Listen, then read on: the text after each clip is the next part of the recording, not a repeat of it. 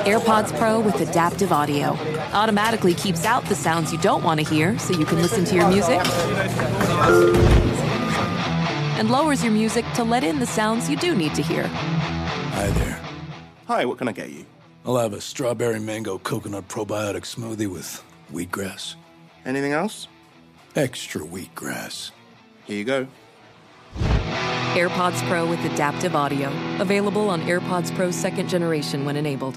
We love to explain quantum physics and the mysteries of the universe, but the mysteries of finance, not so much. Intuit helps you demystify your finances through products from Intuit like TurboTax, Credit Karma, QuickBooks, and MailChimp. Understanding standard deductions or interest rates can be very complicated and tricky, with big potential consequences. Intuit is the financial platform that helps everyday people prosper. Intuit has helped 100 million people live their best financial lives. Visit intuit.com, INTUIT.com, to start living yours. Let's get into it. And we're back on Dealing Together, where we help good people who fell for bad deals. First caller? I had to buy 3 identical sweaters to get the 4th free. Oh, you got fleeced. Next caller, what's your deal? I paid for 20 tanning sessions, but had to use them in a month. Now I'm orange. Ooh, you got burned. Next caller. I traded in my old Samsung at AT&T for a new Samsung Galaxy S24 Plus. How's that bad? I got to choose from their best plans. So, what went wrong? Oh, nothing went wrong. And you're calling to... to request a song? You want a song. Course. The choice is yours. Our best smartphone deals. Your choice of plan. Learn how to get the new Samsung Galaxy S24 Plus with Galaxy AI on us with eligible trade-in. AT&T. Connecting changes everything. Offers vary by device. Subject to change. S24 plus 256GB offer available for a limited time. Terms and restrictions apply. See att.com/Samsung for details.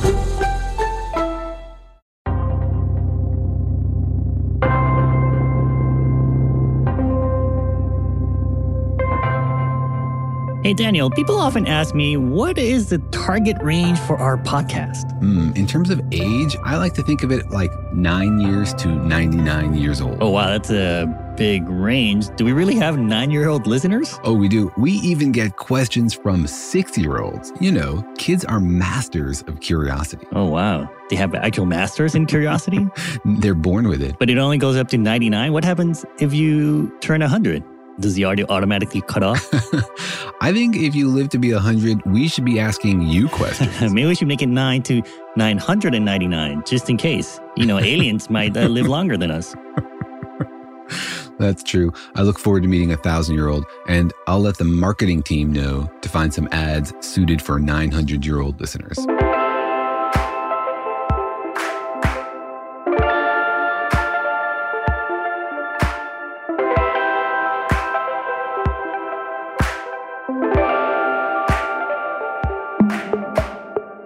Hi, I'm Jorge. I'm a cartoonist and the creator of PhD Comics. Hi, I'm Daniel. I'm a particle physicist, and I wish I had the wisdom of a 900-year-old. But not the bod of a 900-year-old?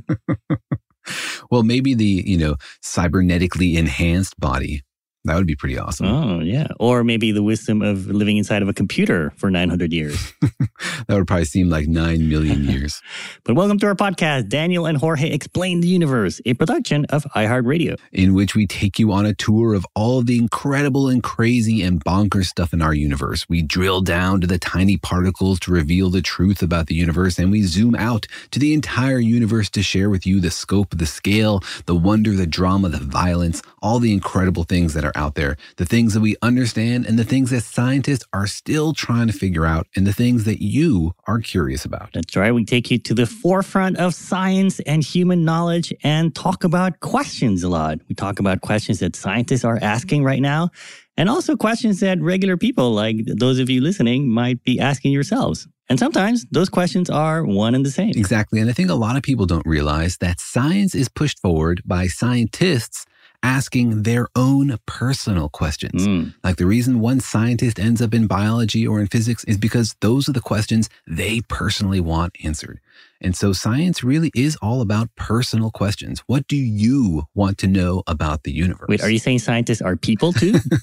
Science is by people, for people, and of people. It's all about people wanting to know the answer to some one individual burning question. And you know as well as I do that by the time you get to your PhD, you're so narrowly focused on one tiny little sliver of human knowledge that it has to be really your driving curiosity, the thing that you want to figure out. That's right. It's your inalienable right to ask if there are aliens out there. And to spend your life trying to figure it out. But of course, it's not just scientists who are curious. Everybody out there is curious about the universe, especially people listening to this podcast. And so we don't want to just talk about the questions that scientists are asking of the universe. We want to answer your questions as well. Yeah, so today on the program, we'll be tackling listener questions. Number 12, the dirty dozen, the dark matter dozen. We have a child's question on the program today, so let's try to keep it clean. I think that I read through the questions, Daniel, and I feel like the 9-year-old's question is the most sophisticated one here. I told you, children ask amazing questions. You know, just last week, we got a letter from a 6-year-old, and he asked a long list of really hard particle physics questions that I thought were sophisticated for an adult. Wow. Well, I feel so good knowing that we're helping to educate 6-year-olds in bad puns and dad jokes. I feel like, you know, that kid is getting an early start. His hardest question was, how does Jorge manage to eat so many bananas? They're gross. No, I made that one up. Well, we have a lot of amazing questions here from listeners of our program. Questions related to dark matter and the Higgs boson and black holes, and also questions about tectonic plates in our planet. Which tectonics, that's not a rock group, is it? It's like an actual science thing. No, I think, isn't it a transformer? Oh, and or a transformer, yeah. Could be.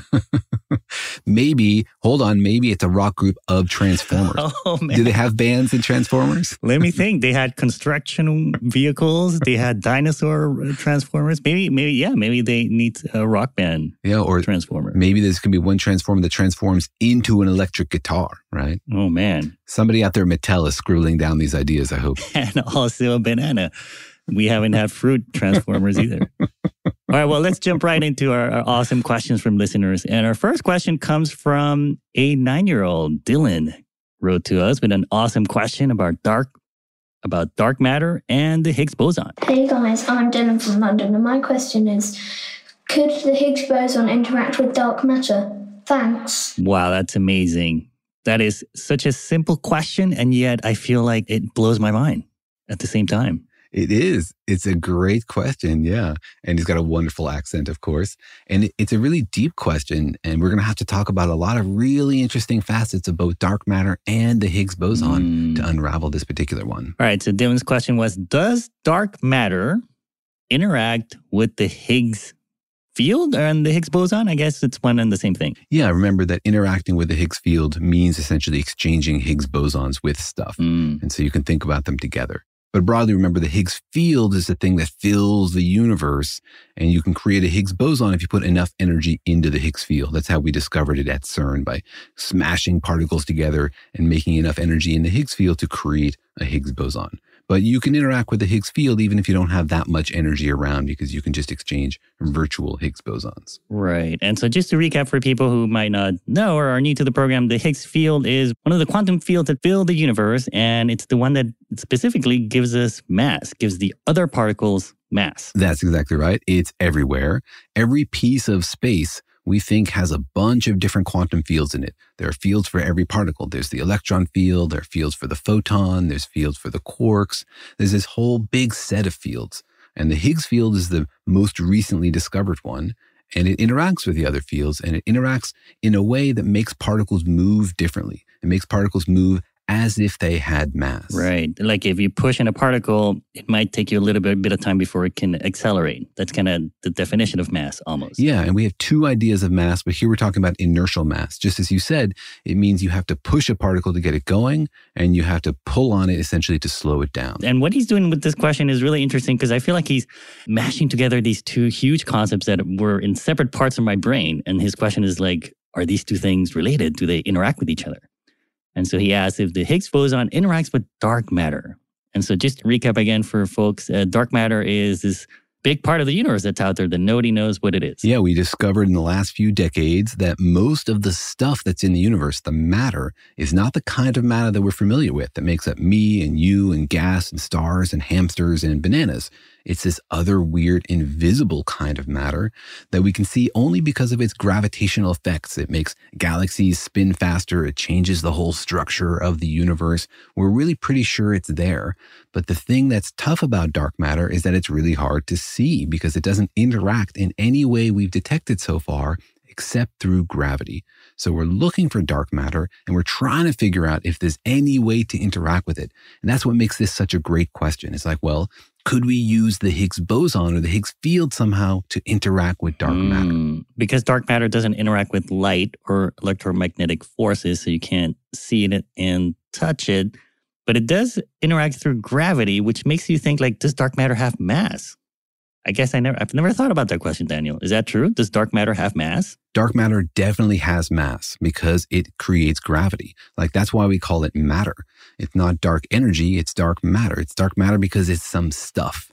We know that it's there because of the gravity that it generates. And so it has some sort of energy density, some sort of mass that creates that. And our best model currently of dark matter is some slow-moving, massive particle. So absolutely, it makes perfect sense for dark matter to have mass so that it creates gravity. I guess if dark matter didn't have mass, it would be zipping around at the speed of light, right? That's right. All massless things move at the speed of light, and we know that dark matter is slow. But also, if dark matter didn't have mass, it wouldn't create the kind of effects that we see. That is, that we see gravitational effects that are out there, these things that hold galaxies together even though they're spinning and change the whole shape and structure of the universe. That means that there's some gravity out there and we can't see the mass that's creating that gravity. And so that's what dark matter is. It's really a description of the missing mass, the mass necessary to create the gravity that we do see. So it's perfectly natural to think that dark matter does have mass. And that's why it's such a great idea to think, maybe we could talk to dark matter through the Higgs boson because that gives some particles mass. Right. And again, I guess interacting with gravity is different than interacting with the Higgs field. Yes. Right? It's not necessarily the same thing. It's not like inertial mass is not the same thing as gravitational mass. That's right. And there are different ways to get inertial mass. So there's a few things to disentangle there. Gravitational mass means you're creating gravity. Like, I have mass and you have mass and the earth has mass and the sun has mass. So we each have our own gravitational field, or we bend space, which changes the way the things move around us. So that's the force of gravity. It means you have gravitas. It means you're so important you have an impact on the universe, right? You're not insignificant. So that's one concept that's like, mass as a sort of the charge of gravity. How strong is your gravitational force? Well, it depends on your mass. Then there's this other concept of mass that we just talked about recently, which is this inertial mass, which is how much force does it take to get you moving? That's the mass that appears in F equals MA. It relates force and acceleration. You have a really big mass that takes a big force to accelerate you.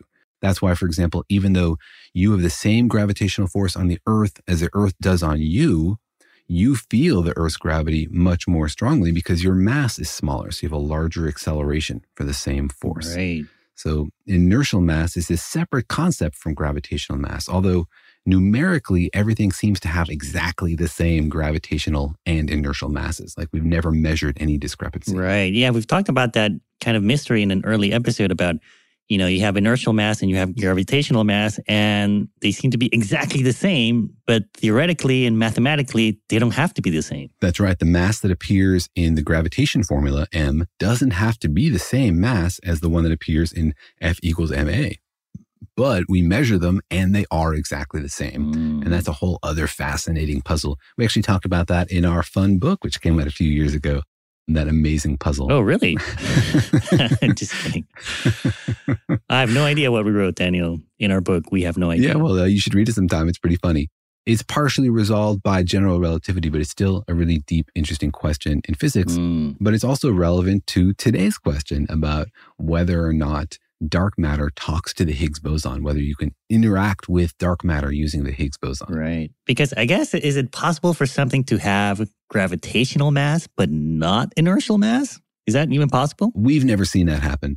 And general relativity suggests that it's probably not possible. There's some weird little threads there to think about, like photons have energy but no mass. And general relativity tells us that space curves in response to energy density, not necessarily mass. Mm-hmm. But usually those two things are identical. Like for every particle, for every object, the inertial mass and the gravitational mass are one and the same. So we just think of it as the mass. I see. But I guess maybe the point is that we know dark matter has gravitational mass because that's how we see it. And we also know it has inertial mass because otherwise it would be zipping around. That's right. We think we know something about the speed of dark matter. We talked on the program before about how if dark matter was really, really low mass, if it was very, very light, then it would move really fast and that would change the structure of the universe. The universe would be smoother. We think dark matter is slow moving and cold. And that's why we got the structure that we have today that amplified all sorts of little quantum fluctuations in the early universe to be the weird, amazing, beautiful structures in today's universe. Mm. So I guess the point is that we know for sure then that dark matter interacts with the Higgs because it has inertial mass. Not quite. We know that it has inertial mass, but there are other ways to get inertial mass. What? Not through the Higgs? Not through the Higgs boson. The Higgs boson is a special trick that we use to get mass to all the particles that we know, quarks and leptons, etc. And we had to use that trick because all these particles interact with the weak force. Quarks and leptons and even neutrinos, all these particles interact with the weak force. And the weak force is really weird. It doesn't let particles just have a mass. That breaks like a special symmetry, a property of the weak force that it likes to protect. Mm-hmm. And so that's why the Higgs boson is such a clever idea. It's not just like, hey, here's a field. It's a special mathematical trick that lets you interact with these particles in a way that so that they move like they had mass without actually giving them any mass like deep down. So the Higgs is this way you can give particles mass if they have weak interactions. Oh, what? Because every other particle that we know about has weak interactions? Every matter particle that we know about has weak interactions. That's right. So it falls under this weak symmetry. And so the Higgs was created to break this symmetry. We call it the particle that breaks electroweak symmetry. Mm. So every particle that feels the weak force, this weakest of forces that we know about, that's mediated by those W and Z particles, needs the Higgs boson in order to give it mass. Because without the Higgs boson, they wouldn't have mass? If there was no Higgs boson, they wouldn't have mass. And if the Higgs boson field collapsed, all those particles, their masses would go to zero.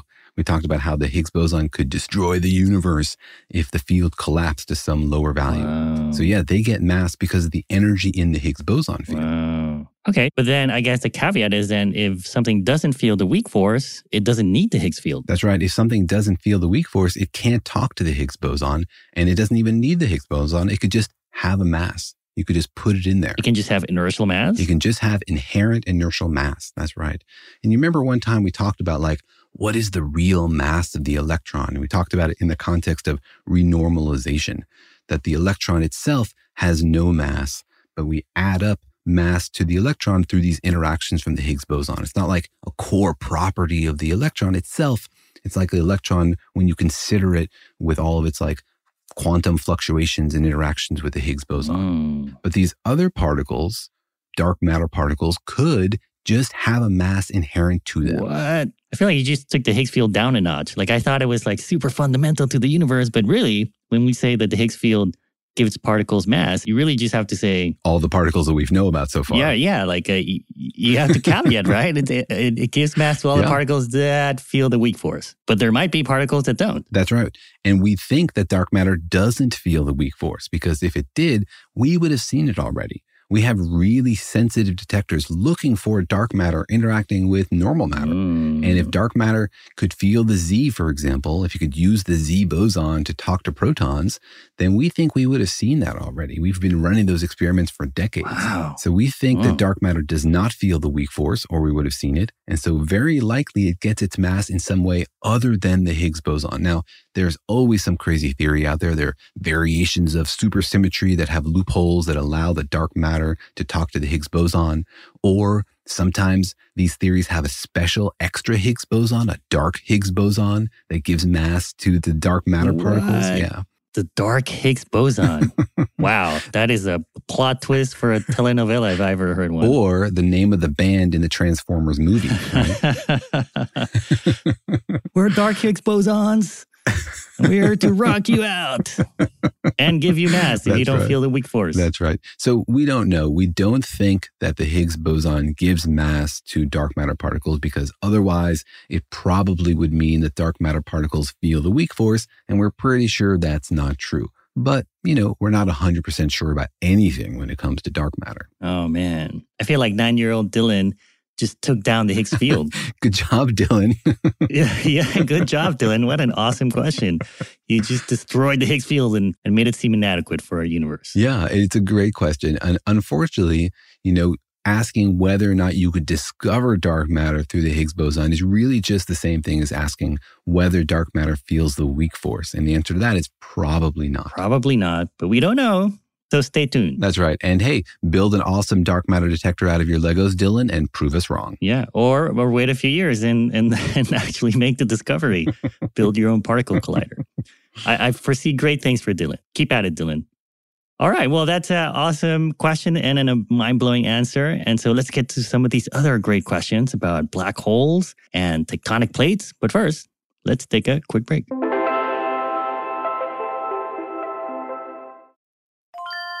This is Holly Fry from Stuff You Missed in History class. The national sales event is on at your Toyota dealer, making now the perfect time to get a great deal on a dependable new SUV, like an adventure-ready RAV4. Available with all-wheel drive, your new RAV4 is built for performance on any terrain, from the road to the trails. And with plenty of passenger and cargo space, plus available tech like wireless charging, you and your entire crew can stay connected. Or check out a stylish and comfortable Highlander with 3 spacious rows of seating for up to 8 passengers. And with available features like the panoramic moonroof, you can sit back, enjoy the wide-open views with your whole family. Plus, both RAV4s and Highlanders are available in hybrid models, so no matter your style, you can drive efficiently and save on gas. So visit your local Toyota dealer and check out amazing national sales event deals on RAVs, Highlanders, and more when you visit buyatoyota.com. Toyota, let's go places.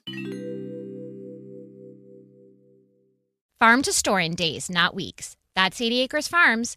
Did you know most salads travel over 2,000 miles to reach your plate? But not 80 Acres Farms. Their crisp salad greens and herbs are food less traveled. They stay fresher for longer in your fridge. My salad lasts all week long, which means less food waste and easy meal planning. Oh, and did I mention there's zero need to wash these greens? Because 80 Acres Farms uses zero pesticides. Visit 80acresfarms.com to learn more and find their salads and salad kits at your local Harris Teeter. Oh, it's such a clutch pickup, Dave. I know, right? I was worried we'd bring back the same team. Oh, no, I meant those blackout motorized shades. MVP of the room.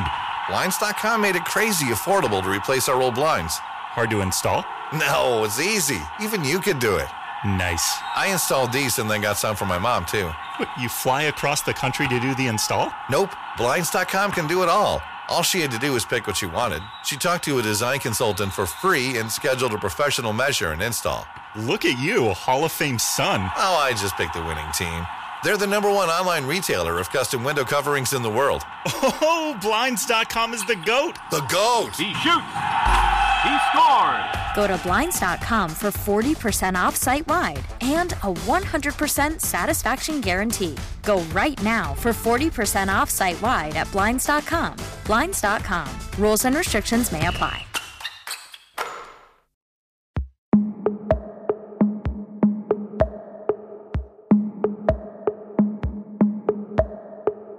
All right, Daniel, you and a 9-year-old just blew my mind about the Higgs field in the first 20 minutes of this. So let's get to some of these other amazing questions. The next question is from John from Norway, and he has a question about particles and black holes. Hi guys, John from Porsgrunn, Norway here. Listening to one of your episodes about black holes, you talked about how when the density of energy is high enough in a volume of space, a black hole is formed. Then why is it that a point particle that has some energy to it, like an electron, does not turn into a black hole? It has energy that is concentrated into a point, so it should have infinitely dense energy concentration. What am I missing here? Please explain. All right. Thank you, John. Awesome question. The question is, can you make a black hole with a single particle? Because I guess particles are point masses, so technically they have infinite density. So does that mean that every particle is a black hole? I'm as confused as John here. Yeah, it's a great question. It's basically like, why isn't every electron a black hole? We're all black holes. Is that what you're saying? Everything's a black hole. Everything that feels the weak force, maybe. I feel like we have to add caveats now all over the place. No, I love this question. And it's there's sort of a genre of questions here we get, which is like, why isn't X a black hole? You know, like, why didn't the Big Bang just turn into a black hole? Why wasn't the early universe filled with black holes? Or how do we know there aren't black holes out there in the atmosphere? Somebody asked me, what's the smallest possible black hole that could be hiding in my basement? Did you answer? Because there probably is a minimum hidden black hole in their basement. I did answer, yeah. You could have a black hole the size of a grain of sand and you wouldn't even really notice it. Oh, wow. And it wouldn't grow, or would it just evaporate right away? Yeah, it would grow. And so then you would eventually notice it. But, you know, until then, while it's small and tiny, you wouldn't notice it. So there's fodder for a horror movie right there. For a few milliseconds, you could be unaware of a black hole before you get sucked into it and die. That's right. Your life and fantasy could continue unaltered for a few more moments before it comes crashing down on you. All right. So the question is, if particles are point masses, don't they have infinite density? And if they do, shouldn't they be sort of a black hole in and of themselves? What's the answer, Daniel? The answer is that John has poked a really, really good hole in two of our really important theories, general relativity and quantum mechanics. Mostly quantum mechanics, though. And he's right that if you applied what we said before on the podcast, that we treat particles as point masses, and you turn around and use general relativity on that and says, well, a point mass has infinite density, and so it should be a black hole, then yes, all particles would be black holes, but they aren't. And so what that tells us is that there's a problem in those theories. And, you know, you can't just always take these theories and apply them to crazy extreme situations, because we don't think they hold up in every single circumstance. He's poked a hole into our theories. He's shined a light on a part of the theory that we know already we don't understand very well, which is what happens in really strong gravity situations for quantum objects, because we just don't have a theory that describes gravity on a quantum scale. We know how to describe gravity for really big stuff, even for really heavy stuff, even for really massive stuff. But for really small stuff on the quantum scale, we don't know how to combine gravity with quantum mechanics and answer these questions. We just don't even really have a theory that makes predictions. Right. And it's mostly about scale, right? Like when you get down to the quantum level scales, like of a single particle, then, you know, our theories about gravity that work on like a galactic scale don't necessarily work at those small scales. That's right. And because gravity is so weak, it's very hard to test. Like, how do you do experiments that test the gravitational pull between two protons, right? The gravity between two protons is really tiny because protons weigh almost nothing. They have almost zero mass. And they have all these other forces that are always getting in the way. So it's very difficult to probe gravity on the quantum scale. I guess the question is more like, you know, if you have a particle and it's a point particle and I get really, really close to it, at some point, do I get sucked into it, kind of? Like, is there a black hole at the center of every single particle out there? I don't think that there's a black hole at the center of every single particle out there. It would really change the behavior of those particles. But I think it is interesting to think about the extreme of these theories. Like, when we talk about these particles as point particles, do we really mean physically that there's a dot there of infinite density? Of course not, right? It's an approximation we make in our theories because it's convenient. We don't think that there's an actual dot of infinite density there. Right. We talked about on the podcast before, like, how small is a particle? What does the size of a particle even mean? And we don't even really have a good answer for that. Like, what do you mean the size of the particle? Is it the width of the quantum wave that describes where it is? Is it where it pushes back on things, you know, where it's forcing your probe back?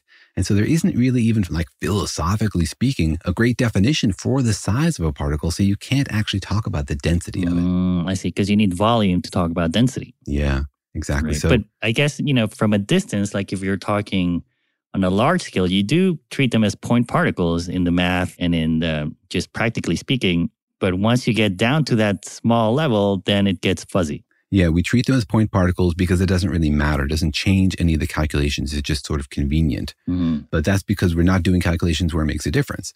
And then when it does make a difference, when you're getting really, really close, then we can't treat them as point particles anymore. And then it gets really fuzzy. And it depends exactly on the question you're asking. Like, are you poking at this electron with a photon or with a W boson or with a Z boson or with a Higgs boson? You'll get a different sort of response from it based on how you're poking it. So there's not like a concept of the electron's size itself. Right. So that's one thing. It's like the limitation of our understanding of these things as point particles or not. So unfortunately, we talk about them as point particles, even though, you know, physically that doesn't make any sense. But we also don't have a better way to think about them. Well, maybe a good way to approach this question is to let's ignore quantum mechanics for a second. Uh-huh. You know, let's assume quantum mechanics doesn't exist and we still lived in a classical world. And there are point particles. Like an electron is a point with a certain mass to it. Wouldn't there be a black hole sort of at some point as you get closer to that point? Yes. If you could isolate mass in a very, very small region and we remove quantum mechanics from the universe, then general relativity tells us that that would be a black hole. Like in general relativity, there is no minimum mass for a black hole.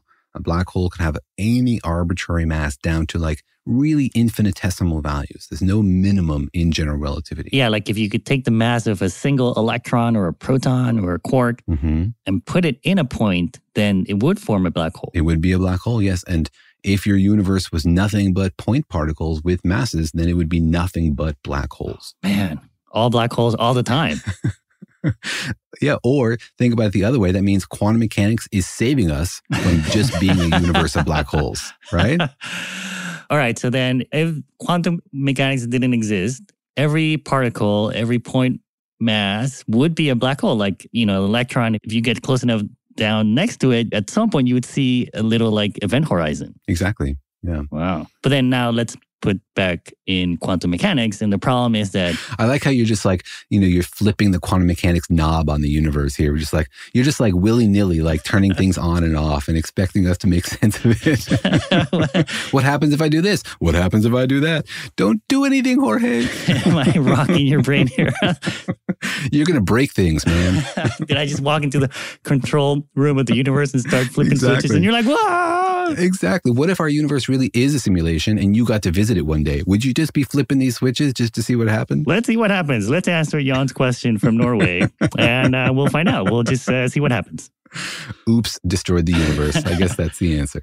I guess what I mean is if you suddenly turn on quantum mechanics, then you wouldn't be able to see that event horizon around that electron because that event horizon would be sort of within the fuzziness that quantum mechanics introduces. Exactly. So you turn quantum mechanics back on, and then you can't allow the electron to be a point particle anymore because quantum mechanics says you can't know the location of a bunch of energy that precisely. There's an inherent fuzziness there. So if you replace the point particle with the quantum mechanical blob that has some uncertainty in its location, and we take sort of the size of that distribution to be the Compton wavelength of the object, right? Which is sort of proportional to the width of its wave function, the thing that tells you where to find it. It's not a great definition for the size of the object, but it's one that we can use. And a lot of times in physics, we don't have great answers. We just use the best one that we can find. And we just remember that there's a lot of asterisks associated with it. This is probably, not correct, but it's also less wrong than anything else we can imagine. That's what we aim for in this podcast. Let's be less wrong than all the other podcasts. Well, John is asking his personal curiosity question about the universe. And when you're the first human to venture into intellectual territory, you don't always have the tools you need to really get an answer. So you just do the best you can. You say, well, let's see what happens if we bang on it with this and try to answer it with this. Do we get a reasonable answer? And if not, does it inspire something better? And so this is the way you push forward on human knowledge, right? You give the least wrong answer you can. Yeah. So I guess the answer then is that there would be a mini black hole around every particle, but quantum mechanics, the blobbiness, the fuzziness of quantum mechanics kind of smushes that out. The fuzziness is bigger than where you would find the black hole around every particle. Yeah, and they actually converge in a really interesting way. because the size of the black hole is dependent on the mass of the particle. So it gets bigger as a particle gets more massive. But then this wavelength of the particle gets smaller as it gets more massive. So you can like set them equal to find the minimum mass of a black hole generated by a quantum object. So we said earlier, if no quantum mechanics, there is no minimum. Once you turn quantum mechanics on, you get a minimum mass for a black hole. Interesting. Meaning like, if I have a massive enough particle, it would. Are you saying it would make a black hole? A massive enough particle, yes. But this minimum mass is 21 micrograms, which is like much, much heavier than any particle we've ever seen. You know, electrons, for example, are like 10 to the minus 24 kilograms. But here we're talking micrograms, like the mass of a grain of salt. Oh, I see. So if there was a particle with the mass of a grain of salt, yes, it would be a black hole. Yes, saltons are all black holes. You heard it here first. As in, don't put salt on your food, you'll turn into a black hole. That's right. Every time you shake that salt canister, you're pouring black holes into your food. Yeah. Maybe that's why salt is salty. Yeah, that's what black holes taste like. Yeah, exactly. We've answered the ancient philosophical question, what does a black hole taste like? And why does salt taste salty? Also, all at one that's question. Right. That's right. That's the black hole flavor theorem invented by Jorge Cham in 2020. And John from Norway. We got to share the credit that's here. Right. All right. So so I guess the answer then is a particle can be a black hole, but it would have to be super heavy. That's right. And all of this is probably wrong because we just don't have a quantum theory of gravity. Here, what we're doing is we're using two theories, general relativity and quantum mechanics, both of which we know fail in this regime, and we're trying to like combine them in an awkward way and use both of them to kind of agree on a black hole particle mass. So this is probably wrong, but it's the best answer we can give today. Right. We need to throw some salt over our shoulder just to wish us luck. Yes, and that's actually the other caveat, which is it might be possible to make black holes out of electrons or protons. The key thing there is not just to increase the mass up to like a grain of salt, but to increase the energy. Because remember, gravity is in response to energy density, not just mass. And so that's what we do with the Large Hadron Collider, for example. We smash protons together at very high energy. And that's why we think there's a possibility that we could one day create a mini black hole out of particles, because we've used the energy of the proton to like ramp it up to black hole levels. Oh, wow. Did you just admit that you're trying to make black holes at the Large Hadron Collider? I'm 100% hoping we make black holes to the Large Hadron Collider. Yes. 100%. That would be fascinating. We would get to study them. They're also 100% safe. Wow. All right. Well, I guess that answers John's question. The answer is yes, you can make a particle be a black hole, but it's almost unrealistically heavy or unrealistically fast or, what are we saying? Or you have to elbow your way into the universe control room and turn off quantum mechanics. Start flipping switches. Not recommended, by the way. Well, if it ever happens, I'll bring you along, Daniel, and you can restrain me. No, I'm the one who likes to press big red buttons. Like every time I'm in the control room of the LHC, there's that big red button and I'm just like desperate to touch it and push it and feel the click. All right. Well, let's get into our last question, which is about tectonic plates. But first, let's take a quick break.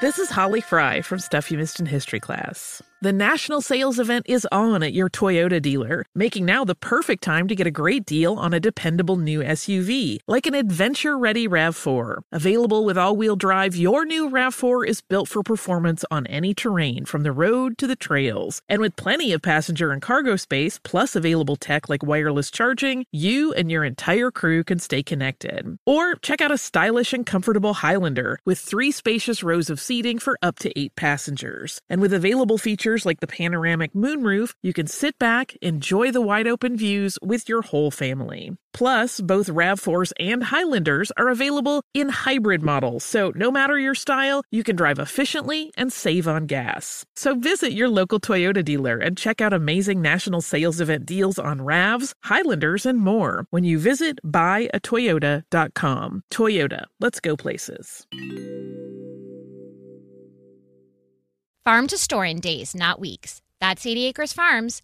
Did you know most salads travel over 2,000 miles to reach your plate? But not 80 Acres Farms. Their crisp salad greens and herbs are food less traveled. They stay fresher for longer in your fridge. My salad lasts all week long, which means less food waste and easy meal planning. Oh, and did I mention there's zero need to wash these greens? Because 80 Acres Farms uses zero pesticides. Visit 80acresfarms.com to learn more and find their salads and salad kits at your local Harris Teeter. Physicists are famously sticklers for detail, and when it comes to the fine print contracts and hidden fees from wireless providers, I've learned that there's always a catch somewhere. So when I heard that the Mint Mobile wireless plans are just $15 a month when you purchase a 3-month plan, I thought, where's the catch? But now I'm convinced there isn't one. Mint Mobile's secret sauce is that they sell wireless service online, so they cut out the cost of retail stores and they pass all those savings directly to you. So you can say bye-bye to your overpriced wireless plans, jaw-dropping monthly bills, and unexpected overages. All of Mint Mobile's plans come with unlimited talk and text and high-speed data delivered on the nation's largest 5G network. You can use your own phone with any Mint Mobile plan and bring your phone number along with all your existing contacts. To get this new customer offer and your new 3-month unlimited wireless plan for just $15 a month, go to mintmobile.com/universe. That's mintmobile.com/universe. Cut your wireless bill to $15 a month at mintmobile.com/universe. Additional taxes, fees, and restrictions apply. See Mint Mobile for details.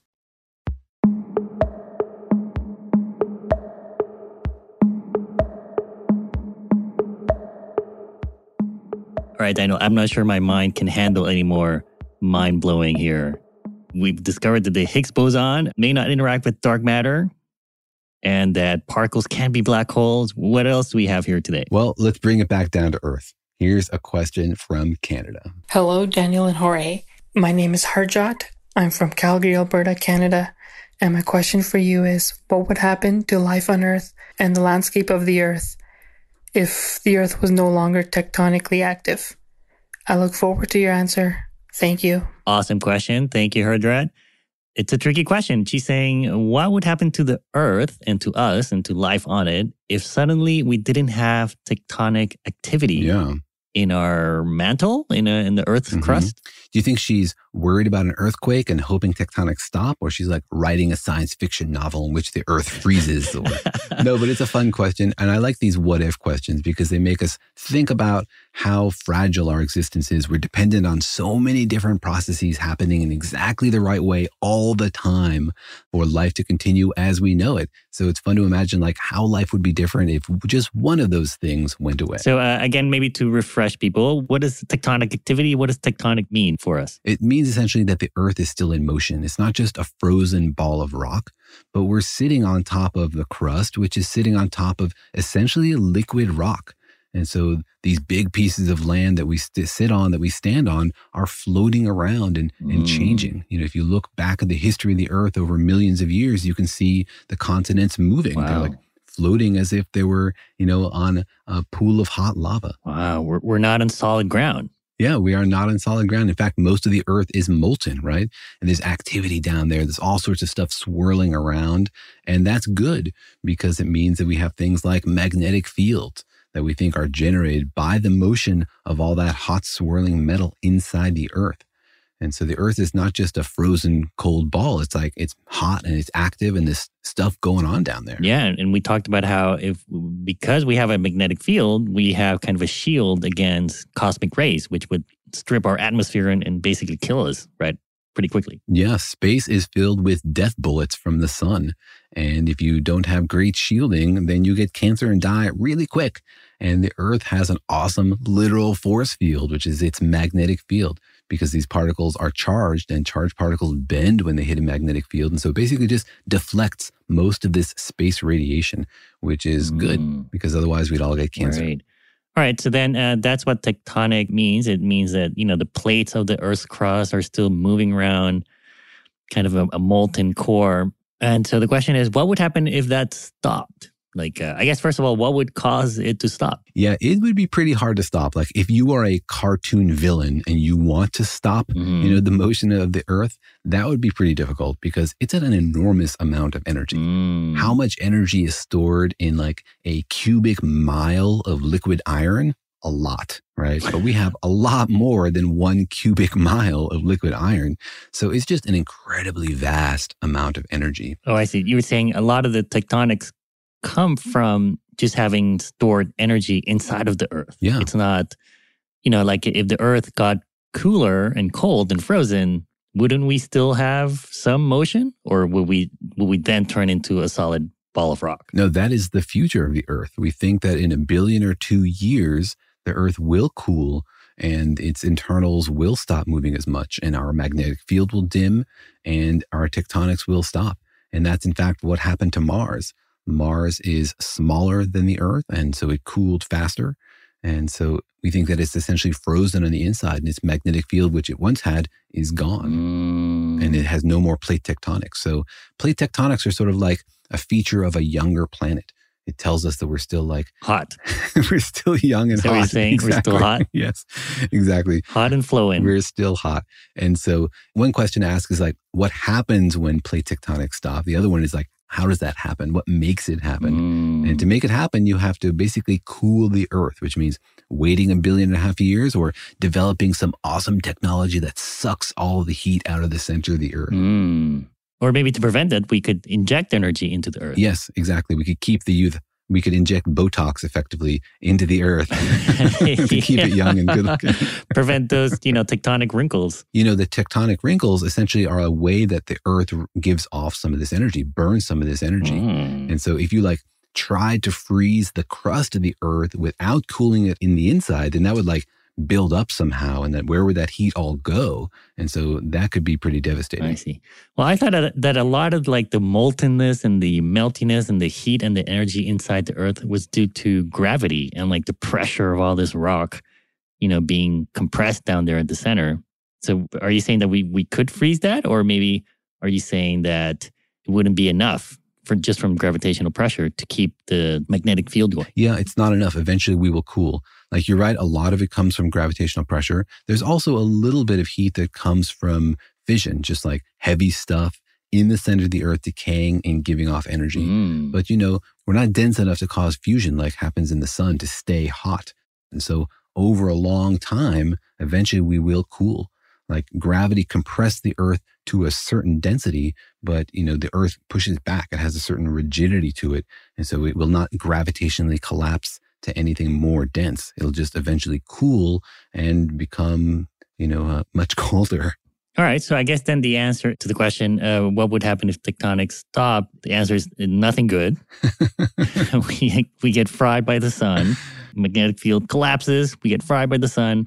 But it's unlikely to happen for another 1.5 billion years. Yeah, and I wouldn't say nothing good. I mean, living here in Southern California, where we're always thinking about earthquakes, there is one upside to freezing the Earth is that, hey, no more earthquakes, right? Earthquakes are caused by tectonic activity. We get fried, but we wouldn't have to worry. We wouldn't have to get earthquake insurance is what you're saying. That's right. And this way we get fried from above instead of from below, because if there's no tectonic activity and the Earth is cold, that means also no volcanoes, right? So no devastating lava flows and super volcanoes. You've seen that movie where a super volcano comes up from underneath Los Angeles and basically kills everybody but the good-looking actors. Wow. Is that the one with the mega shark in it, or? That swims through magma? Yeah. Wow. I want to see that one. Well, I think there's a robo-mega shark too. I believe. I mean, I wouldn't know. I don't watch these kinds of movies, but. Yeah, and it transforms into an electric guitar, right? Yeah. No, so on the good side, you would have no more earthquakes and you would have no more volcanoes. Right. But yeah, you would have no more magnetic field, and then you would have no more mountains. Because remember that mountains like the Himalayas, these are caused by tectonic plates ramming into each other and forcing dirt up and up and up. And then mountains are sort of worn down by rain and wind and all that stuff. And so if you have no more tectonic activity, you don't have any fresh mountains. Well, wait, are you saying that we're still making mountains today? The Earth is still making fresh mountains? Yeah, I think the Himalayas get higher every year because India is basically ramming into the rest of Asia and causing the Himalayas. And so that's still going up. Oh, wow. A lot of mountains are getting softer and softer because, that tectonic activity has ceased for whatever reason. And then The rain wears them down. Oh, wow. But yeah, there's still some fresh, sharp mountains out there. Wow. Well, that's the reason I haven't climbed Mount Everest, to be honest, because, you know, it's just going to get taller. You're waiting for it to peak. I'm waiting for the peak to peak, yeah. That's right. Because if you climb it this year, the next year comes somebody to say, well, you didn't climb the real Mount Everest. That's right, right? Yeah. You missed a centimeter. Yeah, I want to climb it at peakness. Okay. All right. I'll sign you up to climb Mount Everest in about 2 million years. 1.75 billion years, I guess that would be. All right. Well, thank you, Harjot. And thank you to everyone who submitted a question. We get tons of questions, right, Daniel? We do, and we love them, and we answer every email. So if you have personal curiosity about the universe, if there's something that you are just dying to know the answer to, then hey, become a scientist or just email us. That's probably easier. Yeah. And if you're a 999-year-old alien, we definitely want to hear from you because we have questions. That's right. How did you stay so young and hot? Lava Botox. Obviously, Daniel, is the answer. That's right. All right. Well, thanks for joining us. See you next time.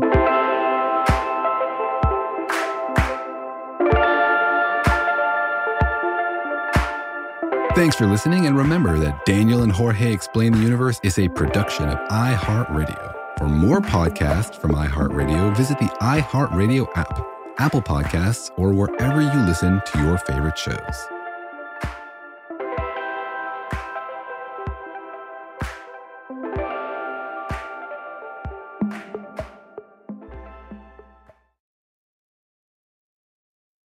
Farm to store in days, not weeks. That's 80 Acres Farms. Did you know most salads travel over 2,000 miles to reach your plate? But not 80 Acres Farms. Their crisp salad greens and herbs are food less traveled. They stay fresher for longer in your fridge. My salad lasts all week long, which means less food waste and easy meal planning. Oh, and did I mention there's zero need to wash these greens? Because 80 Acres Farms uses zero pesticides. Visit 80acresfarms.com to learn more and find their salads and salad kits at your local Harris Teeter. Hey, it's Malcolm Gladwell, host of Revisionist History.